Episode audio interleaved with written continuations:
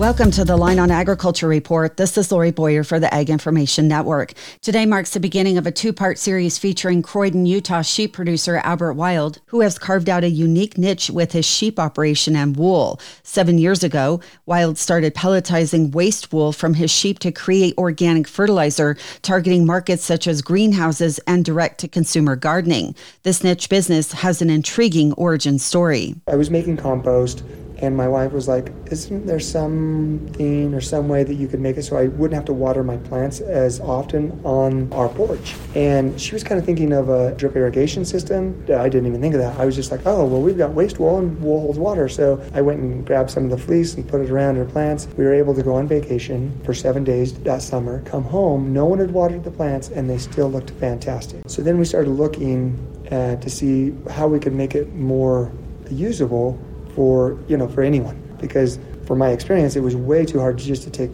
you know bits of fleece and try and stuff it in the soil. So a friend of mine had a pellet mill and i asked him and he said yeah bring the wool down. We'll try and pelletize it. I'm like okay. So that's kind of how we got going. During initial trial with greenhouses, Wilde found that the wool pellets, when added to potted plants, expand and require less wool while still retaining the same amount of moisture. He realized that perlite could be eliminated because the wool provides the necessary porosity. For the Ag Information Network, I'm Lori Boyer.